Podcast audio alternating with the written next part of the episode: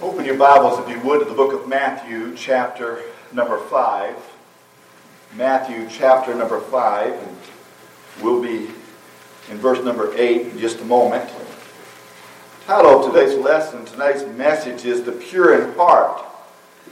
Uh, let me ask you a question. Uh, would you like to see God? I mean, I, am not, I'm not telling you something that's impossible. Uh, I'm telling you something that's very possible. Uh, that you can see God. Uh, would you like to see God? Uh, I, I, have to tell you that that, that just blows me away. Uh, I, I, know that I am I am uh, what I am, and, and yet I can see God. I, I, I am finite, and God is infinite uh, and still I can see God. Uh, I want to show you uh, what the Bible says about seeing God. Uh, we continue today in Matthew chapter 5 and in the Beatitudes and, uh, and, and, and how we can see God. Um, stand with me if you, if you can uh, to, as we read the passage of Scripture from the Word of God, Matthew chapter 5 and verse number 8. Blessed are the pure in heart, for they shall see God. Let us pray. Dear Heavenly Father, we thank you, Lord, for this day. We thank you, Lord, for the blessings that you have given us, and thank you for all you do for us, and for this message, dear Lord, that we could uh, examine our own lives and our hearts and see if it's in line with where you would have us to be, and and dear Lord, with the promise of hope of one day that we will see you. It's what a wonderful blessing from, from, from your word today as we examine this passage of Scripture. Dear Lord, I pray that you would just be with us, that we would just uh, uh, open our hearts and our minds to hear from you today. Thank you for all you do. We ask these things in Jesus' name. Amen. Thank you. you may be seated. Blessed are the pure in heart for they shall see God. What a wonderful thought. The, the thought that we would someday see God. Notice what the qualification that Jesus gives us. Uh, Blessed are the pure in heart. Uh, there's the key. There's the key to the whole verse. If you will ever see God, you must be pure in heart.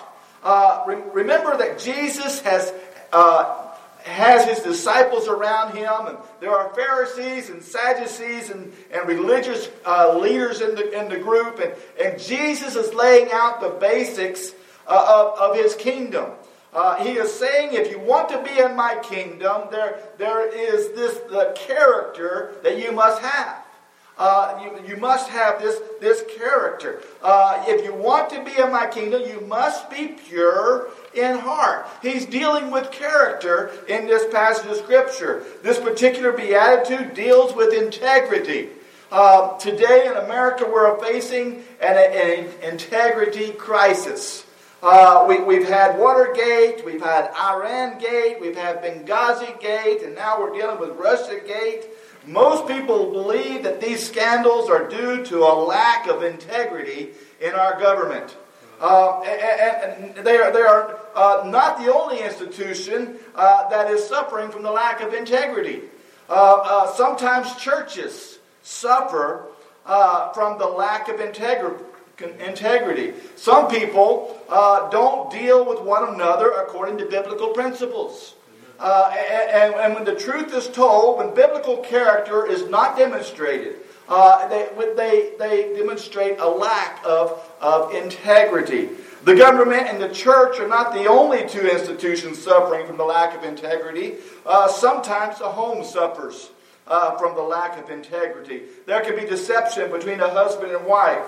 Institutions cannot survive without integrity. Uh, we need a big, a big dose of integrity in the United States today. Jesus is dealing with the pure in heart. As he talks about this in the presence of the religious leaders of his day, uh, they consider themselves to be pure. Uh, they, they consider themselves to be holy. Uh, they, in fact, they consider themselves to be holier than you. Uh, they, if they didn't believe that they were holy, just ask them. Uh, they acknowledged it. They are a lot like some Baptist people that I know today.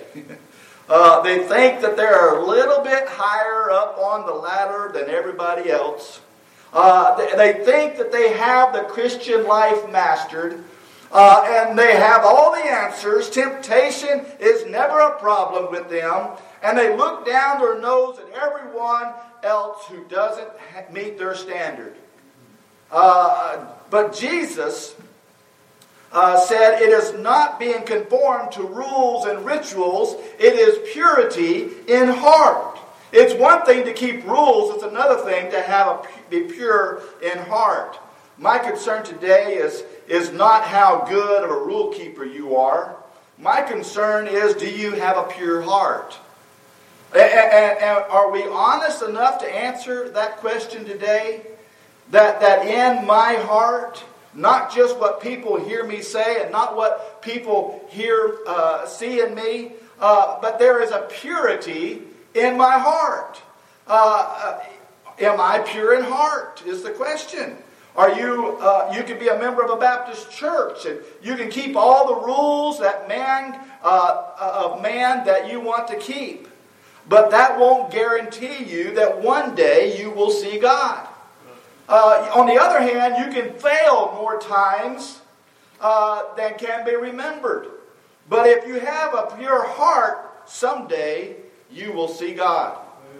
So, what is Jesus talking about when he says, Blessed are the pure in heart, for they shall see God? There are three things I want us to see today from this passage of Scripture. First of all, I want us to look at the principle of a pure heart.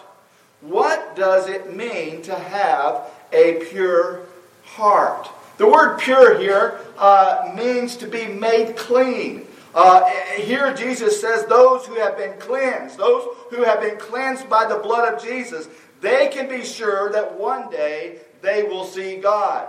Uh, the, the, the, this word in the New Testament time was used in many different ways. It was used to describe wine that had, been, had no water added to it. It was used to describe grain that had, had been sifted. The, the, the, the, the husk had been, had been blown away, and, and what was left was the pure grain of the, of the wheat. Uh, it was used of milk that had not been diluted. It was used to describe metals that, that didn't have any alloy in it. Uh, it was used to speak of things that were genuine, things that were pure.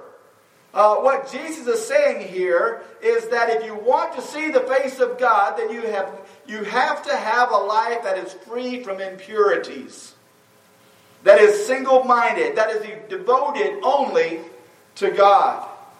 This is summarized in, in chapter 6 uh, of the book of Matthew. We'll get over there. When he says, No man can serve two masters. Uh, you'll love one and hate the other. Uh, Jesus is saying if your heart is not mixed, if there's no trash, if there's no garbage, uh, there's no junk from the world in your heart, then you are pure in heart. You can't hold on to the world with one hand and hold on to God with the other. Uh, with the other hand, you're going to have to, to, to leave one and love the other. Uh, you can't have two masters, is what it says. They can't have an affair. You can't have an affair with the world and be married to Christ. Uh, we, it, it, just won't work. We will be torn and divided. Uh, we, when, when, we are torn and divided, then we, then we don't have a pure heart. Uh, in Psalm 24, verse 3, the psalmist understood, said, Who shall ascend into the, whole, to the hill of the Lord? Who, who will, will have the, uh, the privilege of ascending to the hill of the Lord? And, and who shall stand in his holy place? Who can say with assurance, I'm going to one day be in the presence of God? Who can do that? Well, who has the right to say that I, I, I belong in the very presence of God? Who can say this? Well, verse 4 uh, of that psalm says, he that hath clean hands and a pure heart. That's what the psalmist said. James talks about this, uh, this attitude of loving God and loving the world. In James chapter 4 and verse 4, he says, Ye adulterers and adulteresses, know ye not that friendship with the wor- of the world is enmity with God? James is reminding us that we can't be friends with the world Monday through Saturday and on Sunday morning become friends with God. Uh, one of the greatest problems that we face in Christianity today is that we have segmented our lives. We have these different categories in our life. We, we have our home life. We have uh, our church life. We have our work life. And our, we have our recreational life. That is not found in the Word of God. You have one life, and it is all His. There's no such thing as your secular life and your sacred life. When Jesus is Lord, it's all sacred. It's all sacred. James said that the friendship of the world is enmity with God. And then in verse 8, he says that this is how you get it right. He says, Draw nigh to God and he will draw nigh to you. Cleanse your hands, ye sinners. Now notice this one. And purify your hearts, ye double minded. The purifying factor from the blood of Jesus Christ cleanses us and purifies us. It's the blood of Jesus that allows us to come into his presence. Over in the book of Acts, chapter 13, there was a man that was mentioned that was a man after God's own heart. David. David. But we know the life of David. We know some of the things that went on in his life. One time he pretended to be insane.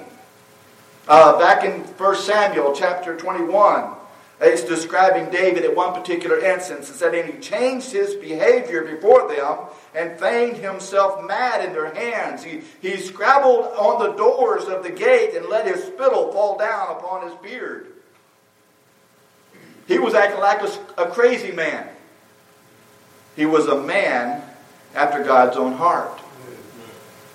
He ate bread off the table of showbread in, in, in the tabernacle, and he wasn't a priest. He looked, he lusted, and committed adultery with the beautiful Bathsheba. He plotted and planned a way to commit the murder of her husband.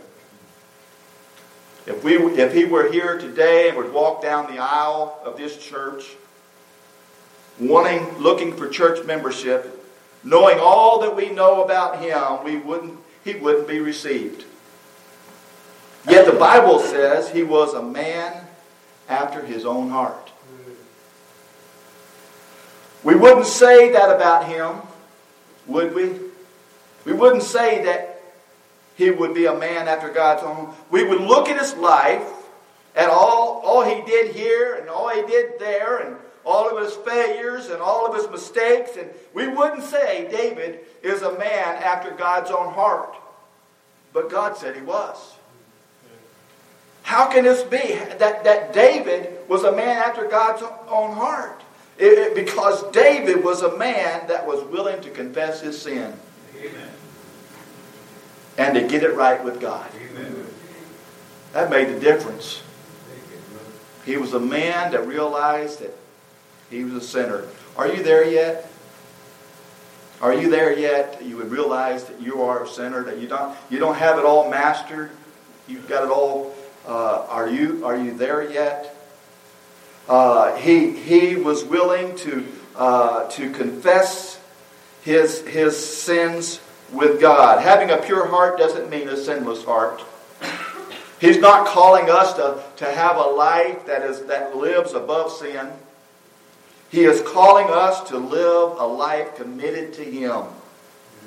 When we do sin, and we put that sin under the blood of Jesus Christ, we confess our sins and He forgives us our sins and renews a pure heart in us. He renews it. The second thing I want us to see today is the problem of a pure heart. How many of you today understand that we don't have pure hearts.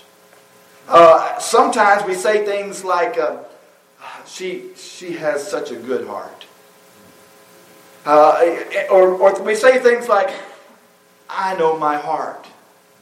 We say these things. Have you ever said that? Uh, let's look at the book of Jeremiah. Turn with me, if you would, the book of Jeremiah. We'll look at that, chapter 17. Uh, book of Jeremiah, chapter 7. I want us to see what the Bible says about the heart of man. Jesus said, I'm not interested in, in conforming on the outside of a person. It's not about conforming to the laws of man. It's not about how tall you are, how beautiful you are, how, how handsome you are. And, and can I say this? You know, it's not about tattoos and piercing either. Uh, I, I, don't, I don't like them, but I don't criticize those who have them. Look, I, I don't like coloring my hair. I, I don't like uh, uh, uh, painting my fingernails and toenails, and, and I don't like putting makeup on either. But I don't criticize those others that, that do those things. It's, you know, I, just as a little side note, uh, it's not about the externals. Jesus said it's about the heart. It's about the heart. Uh, blessed are the pure in heart. When the Bible speaks about the heart, He's not talking about uh, that muscle on your in your chest that pumps blood through your veins. Uh, when the Bible talks about the heart, it, it is speaking of the totality of our being. It, it, or from our, our heart, or is our emotions, but it is more than that. It is also where the will of man is. The heart is where, where is who you are. It determines what you say. It determines what you do. The heart determines whether you are a person of character or not. The heart determines who you are. This is why Solomon said in Proverbs chapter 4 verse 23, "Keep thy heart with all diligence, for out of it are the issues of life." You know what? The thief's problem is not his hand, it's his heart. The liar's problem is not his tongue, it's his heart. The problem is, all of us uh, that have is a problem of the heart. The heart of the problem of the human race is the problem of the heart. Why is this so difficult? Well, look with me in Jeremiah chapter 13. Uh, let's look at verse number 9. Jeremiah chapter 17, verse 9. The heart is deceitful above all things and desperately wicked. Who can know it? Uh, you may ask the question if, uh, if I don't know my heart, who does? Who, who does know, know my heart? I, I think I'm qualified to say if I know my heart. Uh, I, I think I can tell you what's in my heart. God's word says, no, you can't.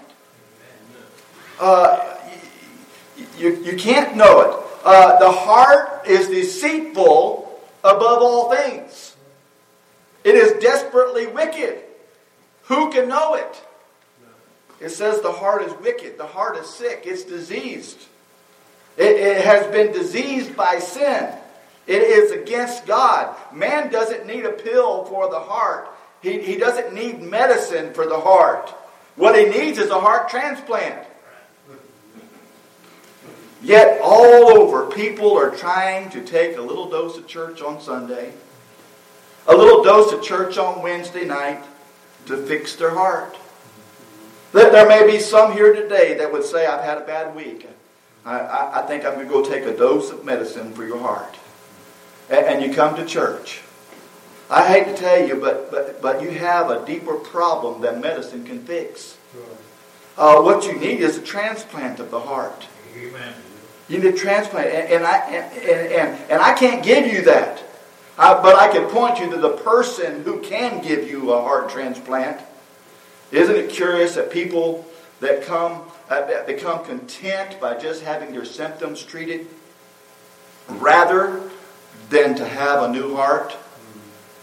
So Jeremiah says about the heart, first of all, that it is diseased. It's it, the second thing he says it is deceitful, and above all, it is more deceitful than everything else. Your heart can lead you down the wrong road. Sometimes we say things like, follow your heart. That's bad advice. When our heart is left to itself, when our heart is not influenced by God, when our heart is not influenced by the Word of God, not influenced by the Spirit of God, the worst thing we can say to anybody is follow your heart. Following your heart can lead you to hell. Don't follow your heart, follow Jesus. Follow Jesus. Your heart will deceive you. But look at the, the diagnosis in verse number 10. Uh, I, the Lord, search the heart. I, I try the reins, even to give every man according to his ways and according to the fruit of his doings. God gives his diagnosis. Uh, that this is the conclusion that I have come to. After all the test results come in, uh, uh, he comes to us and says, Here's what I found. Your heart is deceitful and desperately wicked. It'll lead you to hell. It'll lead you down the wrong road. Uh, it, it, it, there's no hope. We can't do surgery on it. There's no medicine that can help you. There is only one thing that, that we can do. And I'm going to show you what that one thing is. Look at chapter 17 and verse 14. It says, Heal me, O Lord, and I shall be healed. Save me, and I shall be saved, for thou art my praise. We need a healer. We, we need somebody that can help us in a way that we can't help ourselves. That's the Lord Jesus.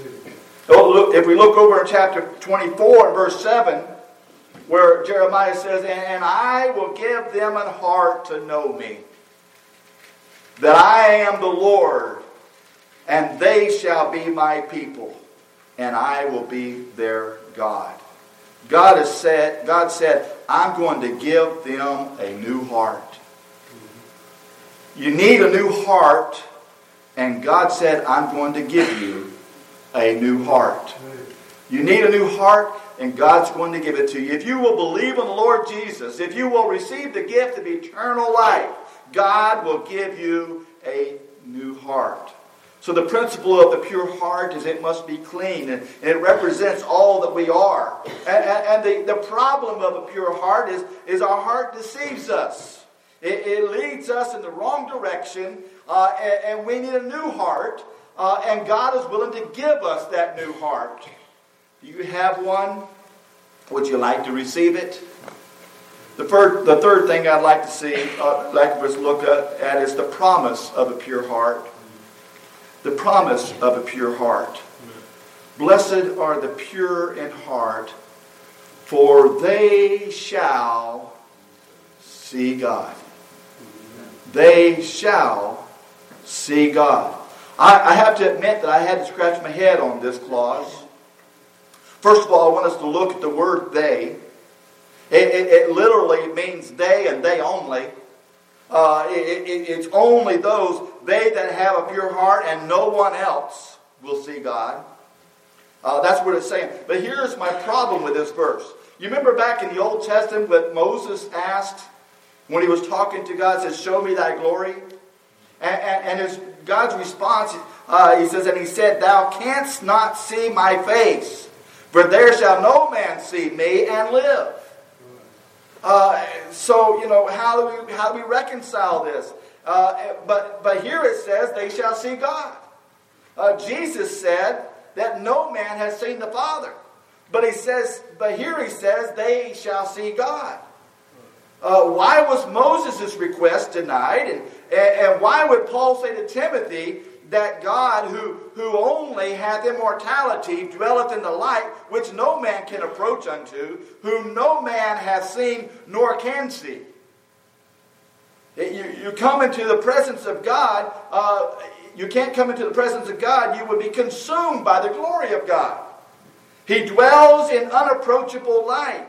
Yet the Bible says, Blessed are the pure in heart, for they and they only shall see God. This is what I believe, and I don't have all the details worked out, but this is what I believe. I believe we will see the Lord Jesus Christ.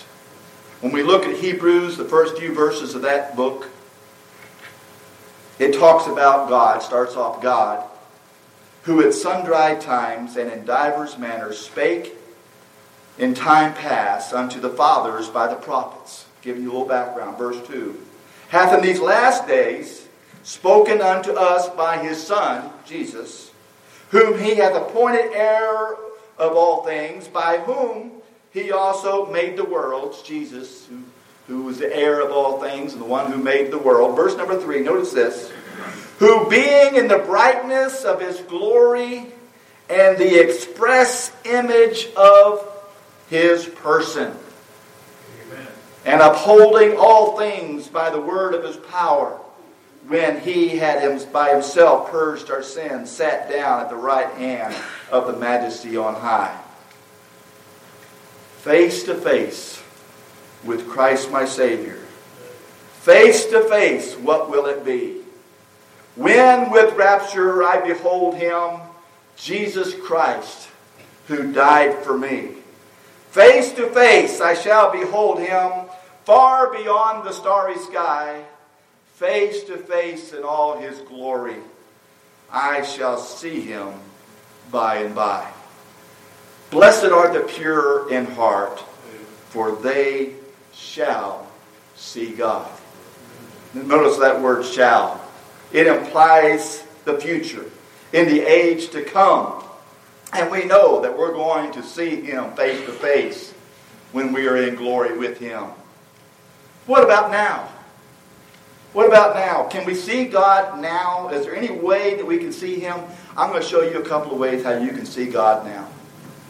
Uh, the, fir- the first, first way, uh, it, it, the first thing you need to understand that you must have a pure heart. The, purer your heart is, the clearer your vision is going to be. Uh, the purer your heart. Uh, the, the number one, first thing I want us to see is you, you see God in creation. Psalm 19 and 1 says, The heavens declare the glory of God, and the firmament showeth his handiwork. You have a pure heart, and it's not divided between God and the world. It's not divided between God and money. It's not divided between God and pleasure. The purer your heart is, the clear, uh, the purer your heart is, the cleaner, the clearer you will see God through it, through creation. Have you ever seen God in the sunrise? Some of you younger people, have you ever seen God in the sunset?